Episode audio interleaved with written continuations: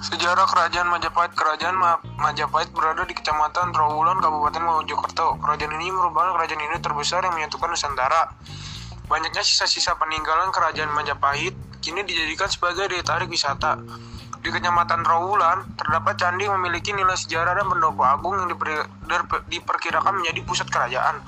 Tempat wisata yang menjadi daya tarik yakni di sekitar wilayah kerajaan, kerajaan Majapahit seperti Candi Uringin Lawang, Museum Tro- Mojokerto dan Mahavihara Mo- Mojopahit. Semua tempat wisata tersebut wajib dikunjungi untuk memperdalam mengenai sejarah Majapahit. Kerajaan Majapahit terlahir pada hari penobatan Raden Wijaya sebagai raja. Raden Wijaya bertahta pada 1293 hingga 1309 dengan gelar Kertajasa Jayawardana. Awalnya Majapahit berpusat di Mojokerto, Jawa Timur. Pada era Jaya Negara, ibu kota dipindahkan ke Trawulan sejak Grin Gerindra Wardana berkuasa dan pusat Majapahit berpindah lagi ke, ke Kediri. Ke, ke- masa kejayaan Maj- Majapahit yaitu Hayam Wuruk disebut Raja Raja Sanagara yang memerintah Majapahit 1350 sampai 1389. Pada puncak kejayaan dibantu oleh Ma- Mahapatinya yakni di bawah pemerintah Gajah Mada. Majapahit menguasai lebih banyak wilayah. Wilayah yang dikuasai mencakup seluruh Nusantara yang ini sampai seluruh eh, sampai Semenanjung Malaya, Kalimantan dan Sulawesi. Adapun di Kepulauan Nusa Tenggara di Kepulauan Nusa Tenggara, Maluku dan Papua sekitar 98 kerajaan pada saat itu ada pada genggaman Majapahit. Eh, Raja-raja Majapahit yaitu para penguasa Majapahit merupakan penerus dari keluarga kerajaan Sing- Singasari. Yang pertama ada Raden Wijaya dari tahun 1293 sampai 1309, Kalagamet dari tahun 1309 sampai 1328, Sri Gita Raja dari tahun 1328 sampai 1350 dan Hayam Wuruk 1350 sampai 1389, Wi- Wikram Wikramawardana dari tahun 1389 sampai 1429 Suhita dari tahun 1429 sampai 140 eh 1447 Kertawijaya dari tahun 1447 sampai 1451 Raja Sawardana 1451 sampai 1453 Purwawisesa atau Giri Giriswardana dari tahun 1456 sampai 1466 Bre Pandasa, di Pandasalas atau Sub, Sura Prabawa dari tahun 1466 sampai 1468 Bre Kertabumi dari tahun 1468 sampai 1478 Girinda Girindra Wardana dari tahun 1478 sampai 1498 Pati Udara dari tahun 1498 sampai 1518 Itulah sejarah kejayaan dan raja-raja yang memimpin di kerajaan Majapahit dari situ dapat terlihat kehebatan Majapahit di masa lalu.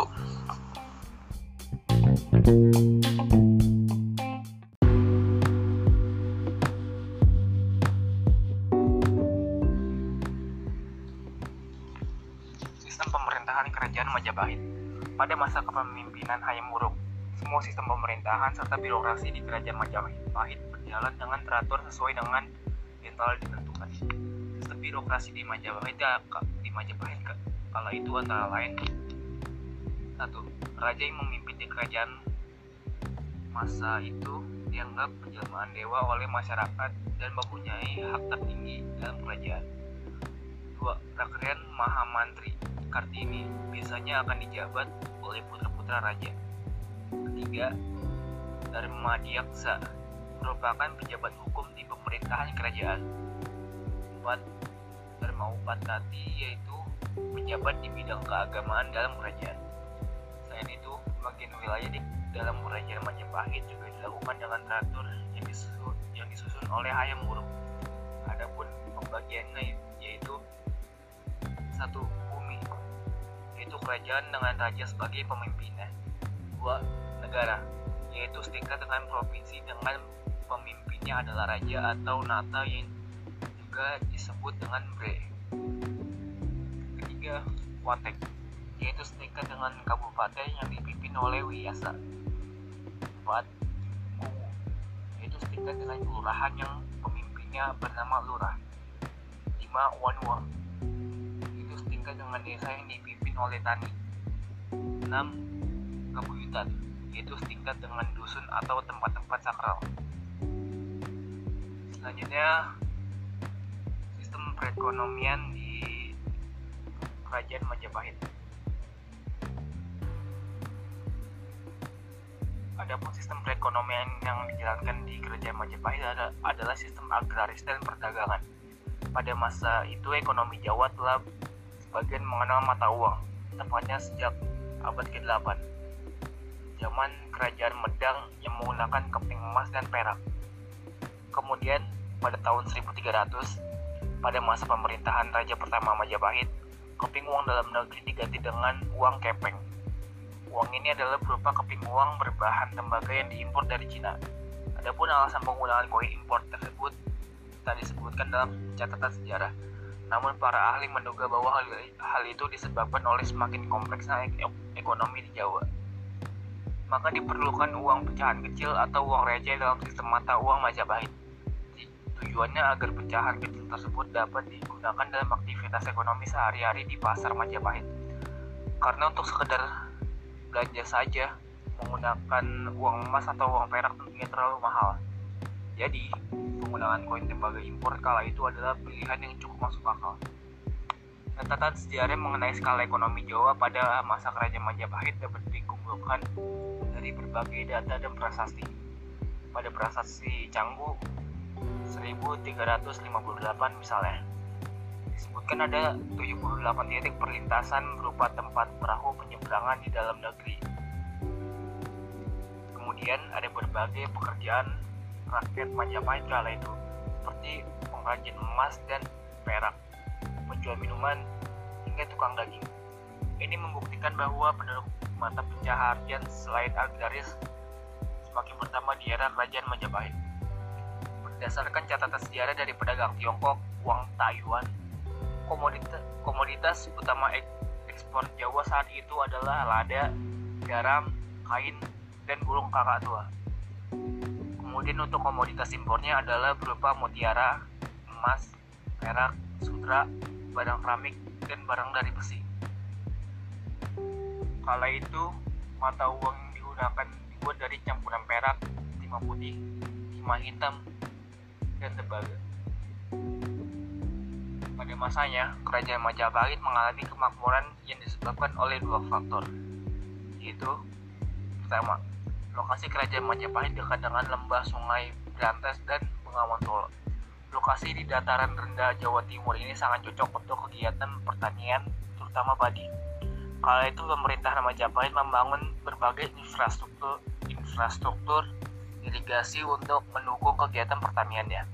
Dua, keberadaan pelabuhan-pelabuhan Majapahit di pantai utara Jawa sangat berperan penting dalam hal penyaluran komoditas rempah-rempah dari Maluku.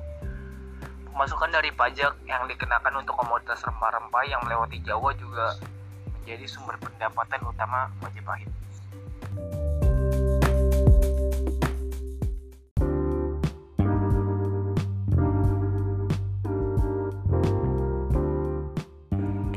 Sosial budaya dan pengaruh kerajaan dalam kehidupan masyarakat Majapahit. Kehidupan sosial masa Majapahit aman, damai, dan tentram. Dalam kitab Negara Keratagama disebut bahwa Hayam Wuruk melakukan perjalanan keliling ke daerah-daerah untuk mengetahui sejauh mana kemajuan dan kesejahteraan rakyatnya. Perlindungan terhadap rakyat sangat diperhatikan. Demikian juga peradilan dilaksanakan secara ketat. Siapa yang bersalah dihukum tanpa pandang bulu. Dalam kondisi masyarakat yang aman dan teratur, maka suatu masyarakat akan mampu menghasilkan karya-karya budaya yang bermutu tinggi. Berhasil hasil budaya Majapahit dapat dibedakan sebagai berikut. 1.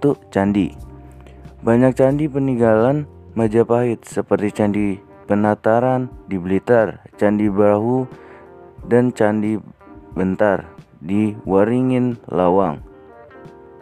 2 Kesusanteran Zaman Majapahit di bidang sastra sangat berkembang. Hasil sastranya dapat dibagi menjadi zaman Majapahit awal dan Majapahit akhir.